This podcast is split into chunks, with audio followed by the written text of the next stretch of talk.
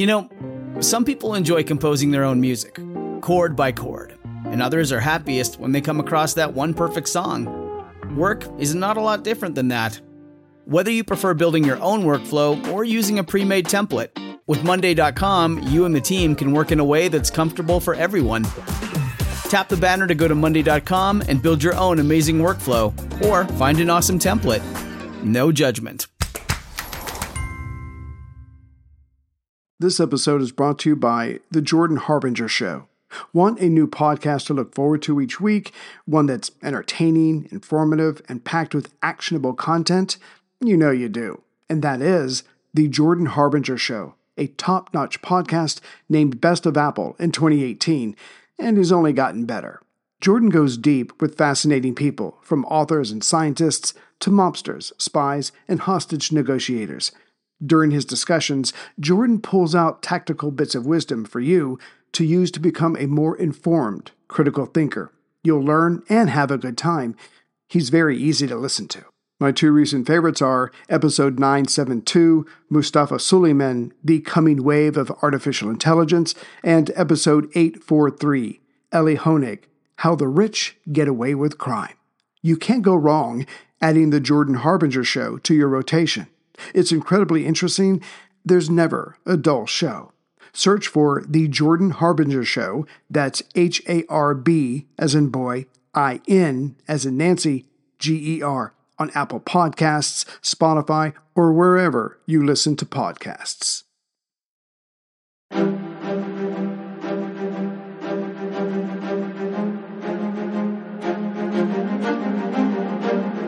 Hello, and thank you for listening to the History of World War II podcast, episode 305.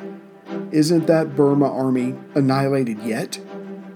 Last time, after recovering from his mistake of sending off the brigade that was protecting his latest river crossing, only to have the security unit of the 1st Burma Division pay for this with lives lost, General Slim and his Burma Corps moved on now ready to cross the Chindwin River again, but further upstream.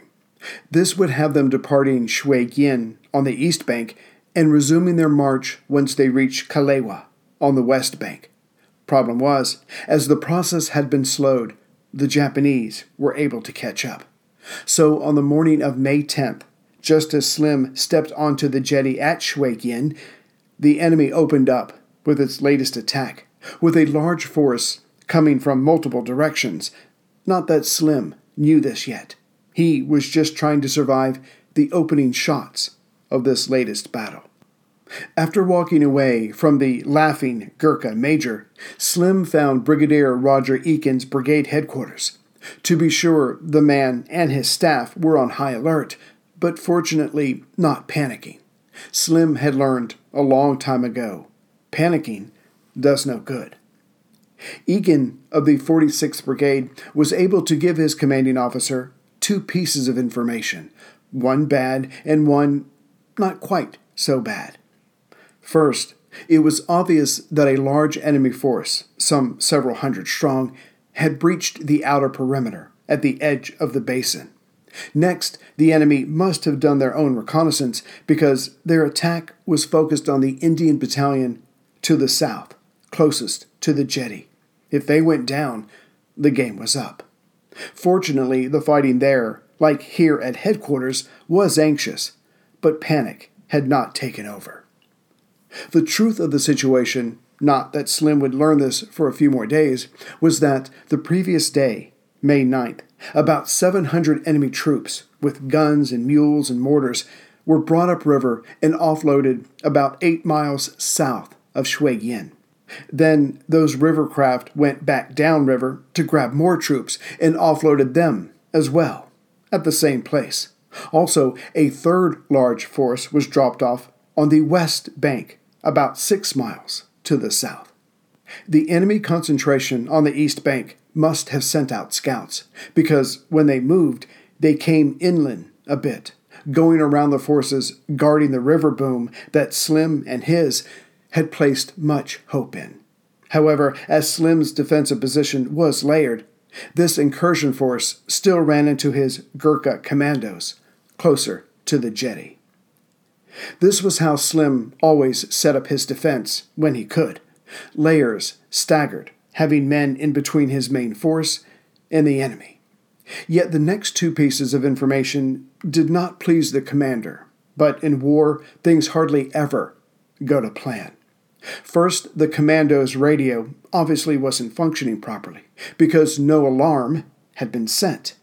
Next, the commando leader, on his own, decided not to engage this larger force and instead started retreating back to the jetty, but always keeping his unit in between the crossing and the Japanese. But as it was now dark, being the night of May 9th, 10th, the Gurkhas got separated and their presence became known to the enemy. Being chased and further separated, the Gurkhas did their best to get back to the crossing on their own. As for the commando leader, he was cornered and so jumped into the Chindwin, but the current was too much for him. The man was never seen again. Either way, this large enemy force was now attacking from the south, but for the moment being held up. As the attack went on, some of the Gurkhas arrived in ones and twos. There was nothing for it now but to put them into the line, to hold back the enemy. Just as Slim and Ekin began to relax, the attack to the south was intense, but being contained. Another attack came, this one from the east. Clearly, again, Slim could not know this yet, but some of those 1,000 man enemy force had swung wider to the south, to the point of coming in, hopefully undetected, from the east. In a short time, it was clear that the southern attack had been a diversion, for the amount of shot and mortar explosions coming from the east exceeded that of the south. Yet the Gurkhas and the Indian troops to the east held back the larger force. And perhaps for this very reason, the enemy seemed content to stay back. Yet their assault now transformed into a massive mortar attack, with shells landing every few seconds. The Japanese shells, roughly equivalent to the British 3 inch guns, certainly did damage and killed men within the basin. But had they been able to bring greater firepower to bear, Slim's troops would truly have been in for it. And yet, it seems that this second attack from the east that morphed into a mortar attack itself was a feint of sorts. As the explosions rained down and the defenders kept their heads down, some enemy forces were able to get past the line protecting the eastern edge of the basin. Soon the eastern wall belonged to the enemy.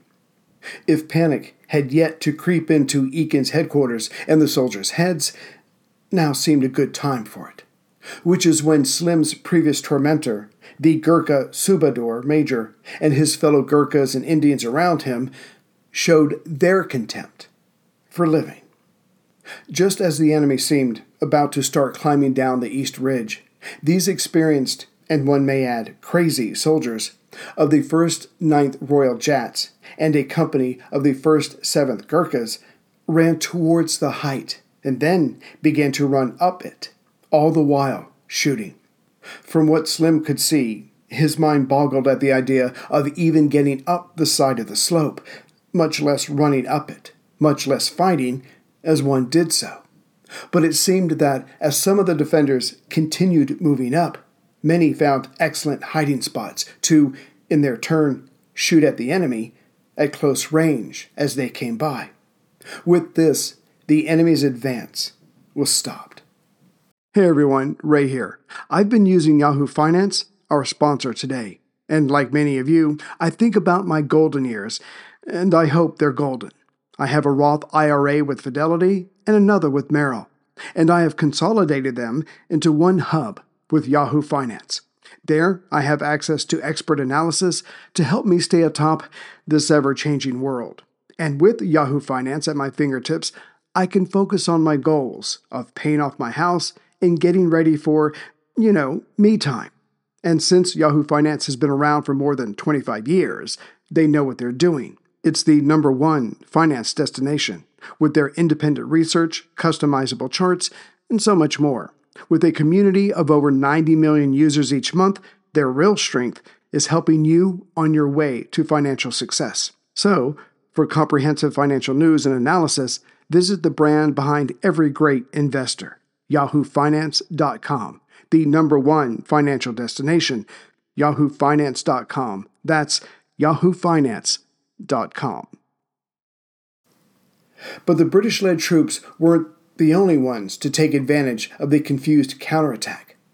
By the time most of the shooting was over on the eastern height, several Japanese snipers had gotten into a closer position.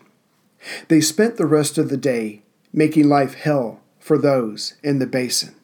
Unfortunately, the snipers were much better shots than the regular troops, who had already earned the disdain of the subcontinental troops.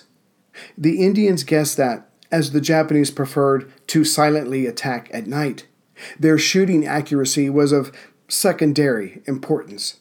Of course, it was those very night attacks that went a long way to explaining how the Imperial Japanese Navy had scored so many victories thus far. After the eastern attack was checked, but the snipers were forcing the defenders to keep their heads down, the attackers then brought up a small artillery piece. Clearly, the Japanese had figured out that their mortars, though menacing, were not getting the job done. More firepower was needed. However, again, the Indians were all over it. One Indian light anti aircraft battery turned its Bofors gun at this latest attack, and suddenly there was a duel. The more powerful but slower field piece hoping to land a shell close enough to take out the Indian battery.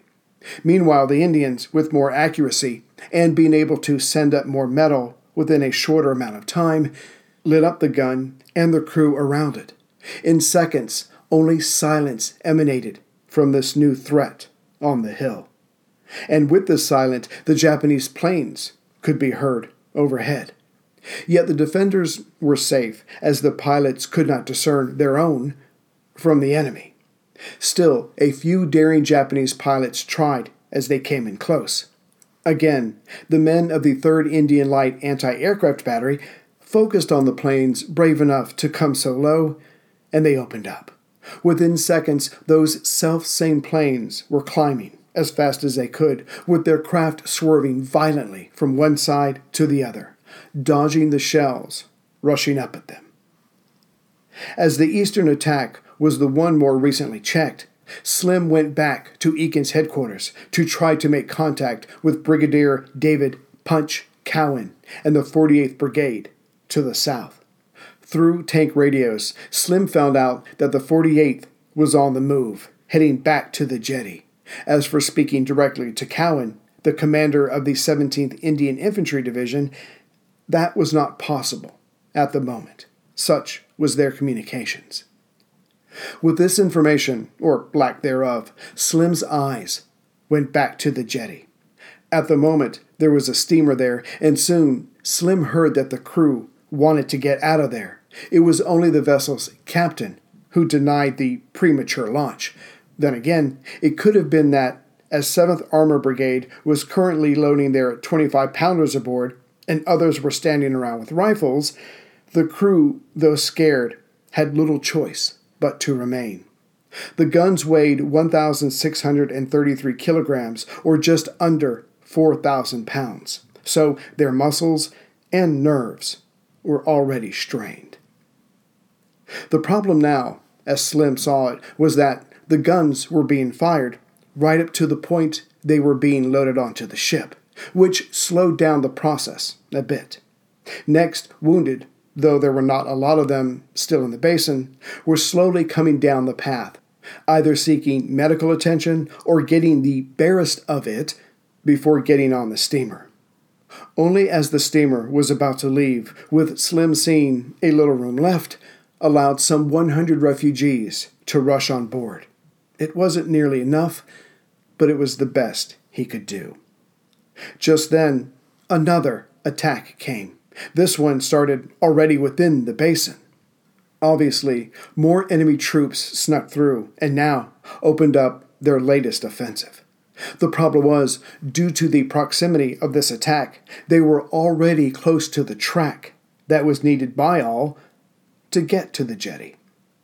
As it was clearly time for another miracle, Slim was given one, in the form of Staff Officer Patterson Knight. This man, decked out in his British riding pants or jodhpurs, had been at Shwegyin for the last few days. Probably tired of it all, he grabbed up a Tommy gun with a few men and without a word started walking towards this latest attack. An hour later, he came back, put down the Tommy gun, replacing it with a rifle, and said to Slim, The little yellow baskets are a bit further off now. The embarkation process had just been given a reprieve. Later, Punch Cowan arrived and took command from Ekin, and his first action was to ask Slim to leave.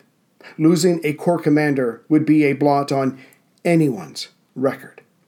Slim agreed and went back to Kalewa on his launch to try to entice more steam captains to come south and pick up his men.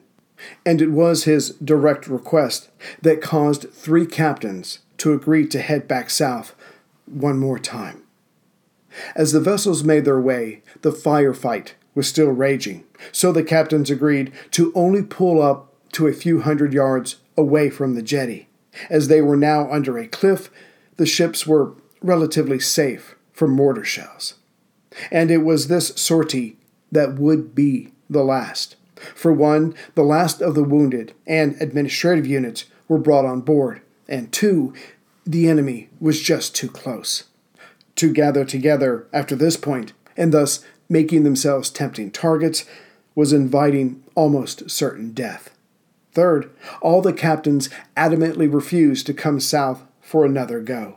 Whatever else was going to get out of the basin had to be able to walk or be carried by the scraggly soldiers. Clearly, with the enemy so close, the embarkation process ground to a halt. To alter this, Cowan had earlier sent the 7th Gurkhas to dislodge an enemy unit that was using a height just outside the basin to lob shells and to steer their comrades who were coming inside. This attack had set out at 2 p.m. on that day of May 10th, but they failed. Approaching the enemy guns was just not possible. Seeing this, Cowan, who had Slim's authority, made the ultimate decision. It was time to go. As such, rear guards were set up covering the track that led to the jetty. Further, the artillery crews were ordered to go all out. As this last great barrage got underway, all those not needed in securing the area were ordered to start walking up the riverside path. They would get help crossing over there. By 8 p.m., all were gone, except for the artillery crews, the Gurkhas and Indians keeping the enemy to the east in place, and the tanks with their crews. At that moment, all guns, three Bofors, were ordered to open up and keep firing until all their shells were gone. For the next 20 minutes, it was the Japanese troops on the eastern edge that had to keep their heads down. During this constant barrage, the last of Slim's defenders climbed down from the bank and walked past the rear guard. With the last of the troops walking out of the basin, the remaining artillery pieces were destroyed. Along with them, the remaining vehicles and all the tanks that had made it thus far. For the tank crews, yes, the beasts were barely functioning and out of date, but they had saved them more times than could be remembered. When Slim heard of this, he wasn't surprised, as it had been his prediction. However, it was an insult added to the injury of defeat. With death destruction, and fire raging throughout the basin, the last of the defenders, the 1/9th Jats and the 7th Gurkha, started up the river path, carrying what was possible. Fortunately, the Japanese did not pursue, as their casualties were higher than Cowan could know. Besides which, the enemy stayed behind in the basin to see if the Allied troops left anything of value. However, all they found were explosions as the fires set finally reached the stores of ammo left behind. Which meant that, though Slim could not know this at the time, the last battle of the retreat from Burma had just taken place. To be sure, there would still be fear fear of malaria, the enemy, monsoons, and hunger, but the fighting was over. It was time to look to the future and of one day returning, properly prepared to take back the country. But again, not that any of the retreating defenders, nor the victorious Japanese, could know this. Seeing that the enemy was not going to pursue them, Indeed, the Jats and Gurkhas had stayed along the river path until 4 a.m. to make sure they were not followed. Slim had the 48th Brigade, with some other units, sent upriver. This the steam captains would do for about 90 kilometers until they reached Sittaung on the west bank. From there, they would walk about 25 kilometers to reach Tamu. If their travel was unhindered by the enemy, then it would be safe for the rest of Burma Corps, as they would be walking the 90 miles northwest from Kalewa through the Kabaw Valley, locally known as Death Valley, to Tamu. Alas, some of those units retreating, like the 2nd Burma Brigade, would run into armed Burmese, allied with the Japanese. However, as the locals were not well trained, and the Japanese were not pursuing this far north, the Second Burma took their frustrations out on those who tried to ambush them, and then took their carts to transport the sick and wounded. As Slim and his plodded on, as they only had 50 trucks left, most of the wounded had to walk. As for the majority of the soldiers, including Slim himself, their shoes had almost disappeared, as had their uniforms, and practically everyone had beards as shaving kits had long been discarded. Slim had begun to grow his own beard for camaraderie, but as it was coming out all white, he quickly made it disappear, not wanting to appear before his men as Santa Claus.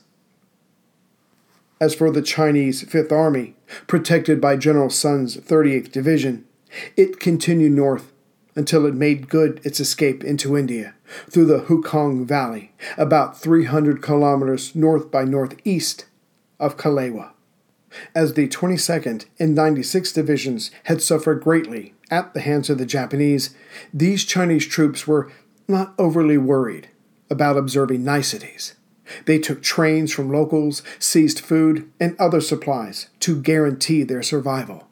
General Stilwell tried to control them for a while, but then gave up. The American general stayed in Shwebo until May 1st, then took the train to Wuntho, due north for about a hundred miles. From there, he had it in mind to make for Myitkyina, another 100 miles or so to the north, and then fly out of the country. Yet it was at Wuntho that he found out the enemy would be at Myitkyina before he would. So the plan was changed to drive west by car as far as he could, and then to walk the rest of the way, which is a story unto itself. Getting back to the Chinese 38th Division, as it was providing cover for the demoralized Fifth Army, General Sun and his were on a train from Wuntho to Myitkyina, following General Stilwell. However, Sun was told the same as the American general, that the Japanese would be there before he could. Turning around, the 38th Division went back to Wuntho, or tried to, as it was now occupied by the enemy. Putting his redoubtable 113th Regiment, which had given the Japanese 33rd Division a bloody nose at Yenangyaung, Sun pointed the rest of his men west and moved out covering the 80 odd kilometers to the Chindwin River.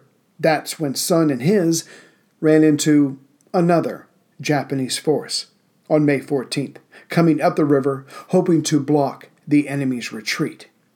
Incredibly, General Sun, on his own, used his troops to hold back the enemy, while the majority of them crossed the Chindwin and then withdrew from that battle, a true test of a general and then he and his reached Imphal, India on May 24th. Sadly, the gallant 113th Regiment had been cut off from following and was practically destroyed. Still, what men Sun had with him were in much better shape than all the other Chinese formations. Getting back to General Slim, it was on May 10th that the Japanese had attacked his jetty and troops while waiting to cross, as that fighting had not ended in a victory, but rather a costly stalemate. The Allied troops started retreating that same day, and two days later, May 12th, the rear guard was still leaving Kalewa when the monsoons finally arrived. To be sure, there had already been a few rainstorms, but if any of the retreating men were confused about did that mean the monsoons were here, all confusion was cleared up on May 12th, as what came down on them was nothing like they had ever experienced before, and it never stopped. Still, always moving, trying to keep distance between themselves and the enemy, the Indians, British, and Gurkhas were soaked, shivering, and hungry, with many running a fever. But they kept putting one foot into the inches deep mud after another. There was nothing else for it. The good news, again only figured out with hindsight, was that the rains meant the enemy had, more or less, given up the chase. Even better, as the clouds were now low enough to cover the hills that Slim and his men were going up and down on, even the enemy air attacks were a thing of the past. However, the trek was now littered with the corpses of refugee bodies, as the Burmese saw these civilians as traitors. Little mercy was shown. This was also evidenced by the increasing number of bodies that had to be navigated past in the increasingly swift waterways, which probably explains that, up to this point, the overall health of the Gurkhas, Sikhs, and Punjabis, along with the 500 or so local Karens, Chins, and Kachins, had been better than expected. But now, with the bodies and whatever viruses they were carrying so nearby, the men began to fall out of line either being dragged or carried by their mates or loaded onto the few remaining trucks. It was normally the former, as the vehicles were already past full. When the line of retreat was just south of Tamu, itself located on the Burmese Indian border, the head of the line was met by an Indian mechanical transport company. Finally, a chance to get off their feet. But when the drivers were told of some of the hair raising stories Burma Corps had been through just to get to this point, many of the drivers either ran into the jungle or drove their trucks into the jungle and hid. Slim's answer to this was equally direct. He put a man from 7th Armor Brigade and his gun with each driver just to make sure the Indians went where they were supposed to. The wounded and sick were loaded up first, and when the trucks came back with their armed security, of course the gun was pointed at the driver and not out the window, only then were entire units allowed to ride. As the rear guard marched into Imphal, Slim was there to watch them go by. He and his had lived in hell for a time that seemed to stretch on forever. And as the men could not remember a time when they were not running from the Japanese, now their heads were full of images of rain, ever pouring rain. The Japanese were forgotten. As Slim later recorded, as he watched his men go by, still carrying their weapons, still marching in their ranks, they might look like scarecrows, but they looked like soldiers, too. The Burma Army had just endured the longest retreat in the history of the British Army, some 1,100 miles, or 1,770 kilometers. All the while, outnumbered, little to no air cover, many of the men barely trained, through thick jungles, and never knowing when the next attack would come. But Slim's skeletons now knew they could beat the Japanese which was true enough Also true was that Burma Corps' ordeal was not over yet. Once they arrived in Imphal, they were unceremoniously told that they would be providing their own protection while they rested and regrouped. The only force sent to protect them was a single infantry brigade of raw recruits. The Burma Corps, even in their current condition, could have fought this brigade and the Japanese at the same time. It's amazing that Slim's skeletons, with beards and rags for clothes, did not start shooting at the newly arrived officers themselves. Yet divisional commanders Scott and Cowan, who may have wanted to do some shooting of their own, stepped in between the two and reminded Burma Corps that they were still soldiers. When Slim heard about this, he knew the officers who received his men had made a mistake. Later, he would try to make up for it by writing this in his memoir. How much wiser was the treatment of the troops who escaped from Dunkirk? Their hardihood in the face of great material odds was generously recognized, their courage in retreat and defeat acclaimed. At once they were received as if they had won a great victory, not suffered a disaster. My men had endured a longer ordeal with at least equal courage. They deserved an equal welcome. But the worst part of all was that Burma was now not housed in buildings to endure the monsoons, but rather pointed to different parts of the jungle to make camp on various hillsides. Further, there were no stockpiles of food or blankets, tents, or new uniforms.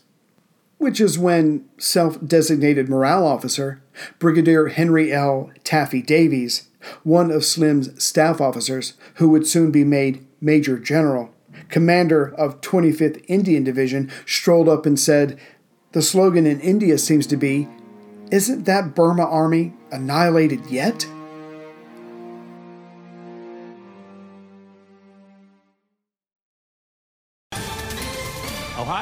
Ready for some quick mental health facts? Let's go. Nearly 2 million Ohioans live with a mental health condition. In the U.S., more than 50% of people will be diagnosed with a mental illness in their lifetime. Depression is a leading cause of disability worldwide. So, why are some of us still stigmatizing people living with a mental health condition when we know all of this? Let's listen to the facts and beat the stigma. Ohio, challenge what you know about mental health at beatthestigma.org.